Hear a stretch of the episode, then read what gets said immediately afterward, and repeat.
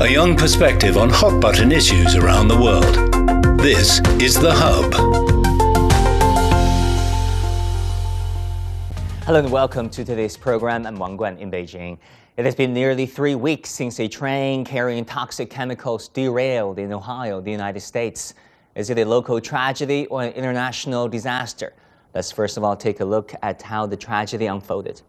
The incident occurred at the Ohio-Pennsylvania border.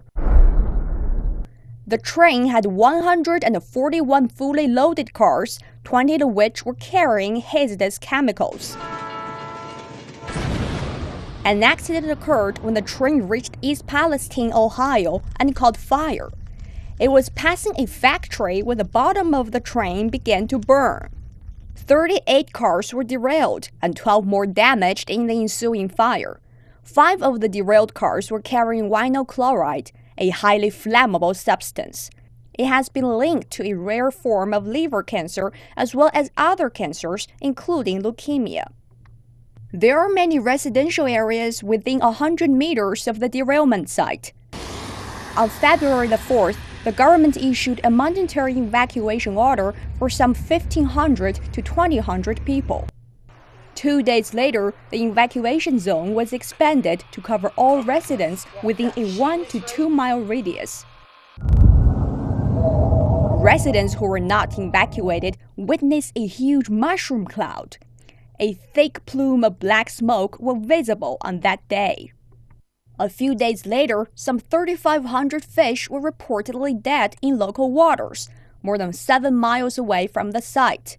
However, the evacuation radius for local residents were only two miles. On the same day, local residents were told they could safely return to their homes. Ten days after the derailment, the U S Secretary of Transportation finally responded, saying in a post on Twitter that he was concerned about the impacts on the families. However, the cloud of concern is still hanging over the town. Now, who's responsible for this crisis, and is it now snowballing into greater consequences? For more discussions, I'm joined at this hour in Shanghai by Joseph Gregory Mahoney, professor of politics at East China Normal University. In New York, we have Anthony Chen, former chief economist at J P. Morgan Chase. And in Pittsburgh, Pennsylvania, we have Anthony Moretti, department head and associate professor at Robert Morris University. Welcome, gentlemen. Professor Moretti, if I can start with you, uh, let's look at this. Norfolk Southern, which was operating the freight train, is one of the largest U S rail companies. Um, it has been criticized, of course, for that accident, as well as its handling of the fallouts. Some reports say that the company ignored mechanical failures before the derailment, and some say it was lobbying even. Uh, to get a safety proposal thrown out. What does this say about the current state of U S rail safety and uh, the transport company's accountability? You know, I was reading a report uh, that was published on uh, Sunday, it was here in the U S, that noted that um, Norfolk Southern and a couple of other rail companies were telling uh, their shareholders that uh, it was possible to reduce costs in order to increase profit margins. And I think those are the kinds of statements that are going to really come back to haunt companies like Nor- or the company like Norfolk Southern as the investigation continues to unfold, because there are going, going to be consistent questions about, number one, did you cut corners for safety? And number two, recognizing that deregulation intensity that exists in Washington, D C and has for the better part of four decades, was there not enough being done on the government side to protect uh, innocent people um, from uh, an event such as this? I fear what's going to happen is we're going to find out that there was an opportunity to cut costs. There also was clearly not enough um, oversight by the federal government. As a result, you have this almost perfect storm of events coming together, creating this crisis that we're still dealing with. Yeah, yeah. Talking about accountability, uh, Anthony, in New York, uh, who do you think should be responsible? I mean, we remember the famous quote from Bill Clinton, the former president, back in the nineties, uh, whereby he said, uh, nothing wrong about America cannot be corrected by what's right about America. Uh, I mean, in this case in particular, who's responsible? What should have been the oversight that um, should have been in place? Well, I think there's no doubt that there were responsibility on the part of uh, government and certainly on the part of the railroads. What we see here is a national tragedy, which I believe uh, will eventually be addressed as people uh, basically start raising their voices and demand that both the railroads and the government do something about uh, preventing a tragedy like this from ever happening again. But Anthony, uh, we've been dealing of, uh, with this issue for, for a while. I mean, uh, reports um, you know, are widespread about uh, the condition of U S rails, uh, aging infrastructure, roads and bridges. Um, we've seen uh, numerous reports of derailment happening at a um, you know, staggering rate every year. Um, what would be the prospect of fixing this issue going forward? Well, I think it's going to cost a lot of money. I think you're correct. We get on average uh, about one thousand seven hundred four derailments every single year. Obviously, not all of them have uh, the same uh, uh, result uh, with hazardous material, uh, but these derailments are occurring. And that's one of the reasons why the infrastructure bill is going to be investing in trying to improve the infrastructure of these railroads. The problem, however, is that not enough money is being allocated. Uh, some studies show that it costs about two million dollars for every mile to replace track, and some of the track has to be replaced, or much of it has to be replaced. And of course, in the inner cities, that cost rises to about three hundred million dollars to replace the track. And when you see this infrastructure bill, we're talking about one hundred two billion dollars. And even if you use that very low number, Uh, we're talking about numbers uh, that are uh, approaching three hundred billion dollars, even at the lower cost range. So you can clearly see that even though we are taking the right steps to improve the infrastructure, the, the numbers that we're talking about are simply not enough uh, to address the problem. So it's going to have to be addressed not only by government, but also by the railroads to improve the infrastructure and also to make even greater investments. Yeah, uh, Joseph, let me turn to you. Um, you know, uh, many years ago, uh, there were talks about uh, fixing and upgrading the infrastructure, the railroad in New England. Uh, there were resistance from residents because, after all, some uh, trains would go past the residential areas in New York, Pennsylvania, Boston areas. Um, what is the state of affairs right now? And, uh, you know, really, how has Biden's infrastructure bill been implemented now that um, we have been, what, three years into the proposal of that bill? Well, as was noted, the, the overall uh, numbers associated with the bill are insufficient. Um, you know, there was uh, a push for much bigger numbers, but there was steep resistance in Congress. And so, you know, he ended up getting uh, what he could. Um, we know that, that Biden has been a longstanding uh, champion of the rail industry. He often made it part of his political brand uh, to, to highlight that he would, would take uh, Amtrak in from Delaware to, to Washington. Um, and, uh, you know, disproportionately, rail the rail industry uh, was being awarded uh, a substantial number of, of the monies that were uh, legislated uh, for Build Back Better.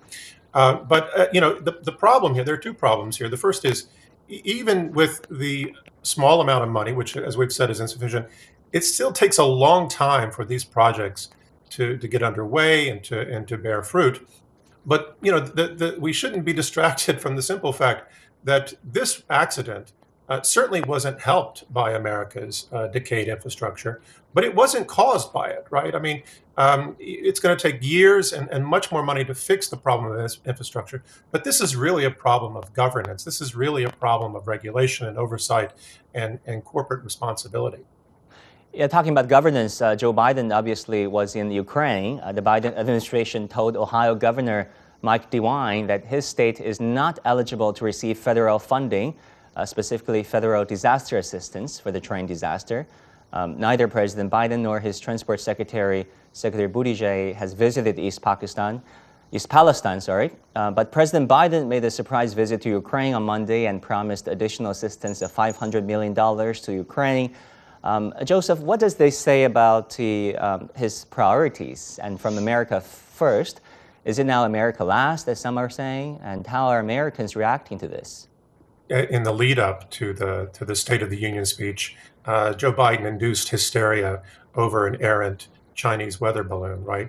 Um, this old uh, uh, film, Don't Look Up, uh, really became Don't Look Down uh, when we start thinking about the crises, the real dangers that we're unfolding in terms of this, this accident. Now, in that speech, Biden uh, named China by name more than any other country, even more than the United States.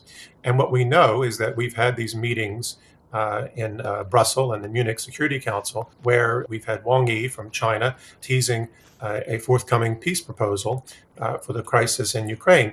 Um, and this led uh, uh, Blinken uh, to, to go on to American television to say, no, no, in fact, uh, Russia or China is going to provide lethal assistance uh, to, to uh, Russia. And in turn, um, Uh, Biden to visit uh, Ukraine to try to shore up support there, uh, to push back against these Chinese initiatives for peace. So it's very clear what, what Biden's priorities are. There, it's, it's very clear what he thinks is the greatest danger to America. And so he's out on those front lines. But it's also clear that Biden is now in a very difficult uh, second half of his first term. Uh, his uh, party lost control of the House. Uh, that means that his ability to do anything on, in terms of his domestic agenda is severely limited. Uh, he already achieved as much as he could, including what he got for infrastructure. And it's natural for him to pivot to foreign policy because that's really where his powers are unchecked and where he hopes to make hay before he faces re-election. Yeah, the Ohio derailment is causing uh, a public health crisis of sort. Uh, here's what people are saying in the area, expressing fears of mass chemical poisoning. Take a listen. We've been talking about moving somewhere different because it's just, I don't want to risk it. No, like literally before they even did the controlled like release, the fish were already dying in the water. It's like, I just, I don't trust that. I was eight miles away from where it happened and I could see the fire and what's going on, and I could smell the chemicals, and like it, it's obvious like something's not right. I don't know that I feel safe because so much now has come out that there are additional chemicals that we needed to worry about. Um, now we're worried about our water supply. Now we're worried about soil contamination. So I'm not going to say that I feel safe. We're trying to get information out to our citizens. Everybody's concerned. I'm concerned. But you know, it's not Norfolk Southern here, it's the E P A, the people that have been working with us, trying to get our citizens back into their homes safe. That's what we need right now. We need our citizens to feel safe in their own homes. I'm very frustrated. Now, as we speak, there was another chemical plant explosion injuring fourteen people. That is about seventeen miles from the derailment site. Um, uh, Professor Moretti, the U S Environmental Agency says it is now safe to return. Uh, what is your take on this? Why such discrepancy between what we've just, we've just heard from the public and the official perceptions? Well, you know, one of the things we talked about earlier was this idea of this derailment being in part a function of the absence of uh, good governance. It's also, frankly, a, a, a reaction or a response to a distrust in government as a whole. You know, for the better part of forty years, um, Americans uh, have been, you know, sort of beaten down with this message of that government is the problem. Government can't fix this. You know, corporate America can can can uh, can take care of itself. Um, and you know, sadly, therefore, what we see is that when the government shows up uh, in a situation like this, offering clear evidence that it can assist, there are a lot of people who simply say, look, you're with the government, we don't trust you. On the other hand, when media report what's going on and they report that the government says, okay, it, it might be safe to return to your homes, people turn around and say, if the government reports it, it's not accurate, it's not fair, it's part of the deep state, I don't believe it. So what you see in too many situations, and, and again, East Palestine, I think, is is is uh, both the, the, the, the sort of best but worst example of all of this. What you see is information that should be believable, not being uh, seen as valid. And at the same time, you see an overall decay in in uh, the trust in institutions across the board in this country. Again, government, religion, politics, uh, the media, all of these are considered to be um, infected in some way. And so as a result, when critical information that is valid is presented, it's not taken seriously. So this this fear that people have, absolutely understandable. You know, I think to me that the, the the biggest fear that that you know I keep reading about is people saying, okay, on the one hand, you're telling me I could return to my home, and on the other hand, you're telling me that the water is safe, but then you're telling people to buy bottled water. That message seems inherently contradictory, and nobody in the government has been able to provide an explanation for, on the one hand, test your water, on the other hand, buy bottled water without people fearing like there is a deeper, um, unsettled or or, un, uh, or or not being discussed truth that, that they're hearing. It's it's a it's a um, awful combination of distrust in institutions and fear, justified fear in people.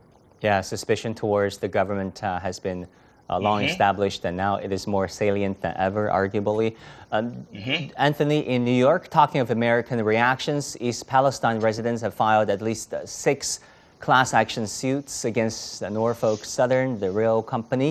They say they lost income due to evacuations. Uh, they were exposed to cancer-causing chemicals, and they were no longer, you know, safe at home. Do you see this becoming another massive landmark case, like perhaps the anti-tobacco suit in nineteen ninety-eight or the oil spill case in twenty ten? Uh, what could be the social and economic impact? Well, I think that it's uh, too early to tell, but there is one thing that is clear, and that is that the people are very angry. They are distrustful, as you just heard the professor say correctly. And then when that happens, you're going to see a real strong reaction from the American people.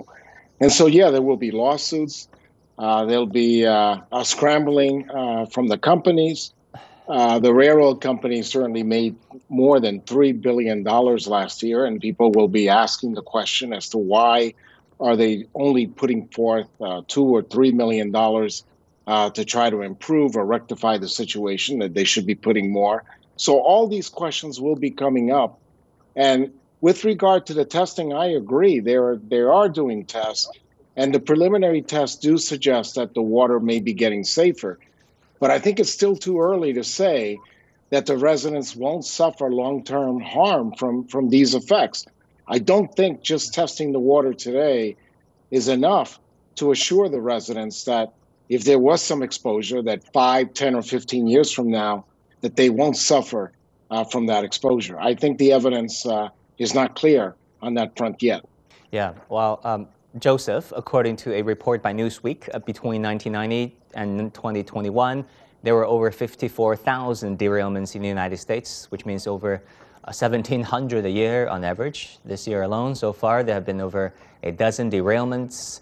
Uh, so where is President Biden's two trillion U S dollar infrastructure plan passed in twenty twenty-one to improve old, decaying infrastructure? Um, do you see uh, tragedies like this happening again in the foreseeable future? Well, you know, those numbers on the on the number of uh, derailments uh, come from the U S Department of Transportation itself, uh, which is to say the government knows very well that the nation has this longstanding problem, but has done very little to address it. And as, as was said before, Biden has long been a, a champion of the rail industry. And the infrastructure bill, uh, from what I could see, there, there's a lot of confusing information about how much money will actually uh, go eventually, but but there were some estimates that as much as sixty-six billion dollars would be earmarked uh, for the national rail network. Now, again, that is um, uh, very, very uh, uh, small in terms of the overall need. Um, but, you know, that's good news. Uh, but, but again, it will take years uh, for the U S to see results. And as I said before, the, the, the, the cause of this accident and most of the accidents has less to do with infrastructure and more to do with deliberately weak uh, regulations and, and poor enforcement of uh, private industry, uh, which has powerful incentives to cut corners. We know, for example, during the Trump administration, that um, that some of the safety features were hollowed out, that, that it was argued um, successfully that they, they weren't, uh, that, the, that the cost far outweighed the benefits. So, you know, I don't think we can blame this accident or, or most of the others on, on infrastructure decay. And so what we really need to see is is a more aggressive um, uh, reaction by policymakers. But, you know, I think I think where we're really going to see this, as we generally do, is through the courts. Uh, uh, the insurance com- insurance companies that are responsible for the payouts uh, will raise their rates uh, or require that uh, these companies uh, have safety features going forward. And unfortunately, that's the sort of reactionary uh, type of governance we have in the United States. But in the meantime, you know, the, the, the poor residents of East Palestine will uh, wait uh, a long, long time uh, to get any sort of relief, uh, uh, if any at all. Yeah, Joseph, you just mentioned Donald Trump actually is uh, contending for the twenty twenty-four presidency, and he just announced that he will be going to Ohio. And um, is this genuine concern, or has the, tra the tragedy become a tool for politics uh, you know, in the run-up to the elections? How will this incident um, help or hurt uh, Joe Biden's chances, now that his administration is also criticized, his transportation minister, um, secretary is also criticized? Well, you know, careful analysis, which won't be common uh, in America's uh, polarized political environment, will show there's ample uh, blame for Republicans and Democrats, including uh, uh, Ted Cruz, who, who has targeted Uh, the transportation secretary, uh, in, including Cruz's uh, beloved uh, Donald Trump. Uh, that said, it's clear that Republicans are now uh, trying to exploit this disaster uh, for two reasons. Uh, first, uh, this accident area overlaps uh, two battleground states, Ohio and Pennsylvania, yeah. and uh, directly affects uh, a working class area, um, uh, which both parties are, are trying to, to woo. The so-called Rust Belt. Uh, now, winning these states is uh, critical uh, for winning the presidency. So the extent to which uh, Republicans can poison, uh, poison uh, Biden's political brand there uh, and beyond is the extent to which uh, Republicans will treat this as a scandal. Uh, second, uh, conservative Republicans hate uh, the transportation secretary, uh, an openly gay member of Biden's cabinet, uh, who publicly married his male partner and adopted children, all hot, hot button issues in America's culture wars. Uh, and so, you know, he's often held up as a future high-level leader, and conservatives will certainly try to end his career now before he rises any higher and then count coup in the culture war.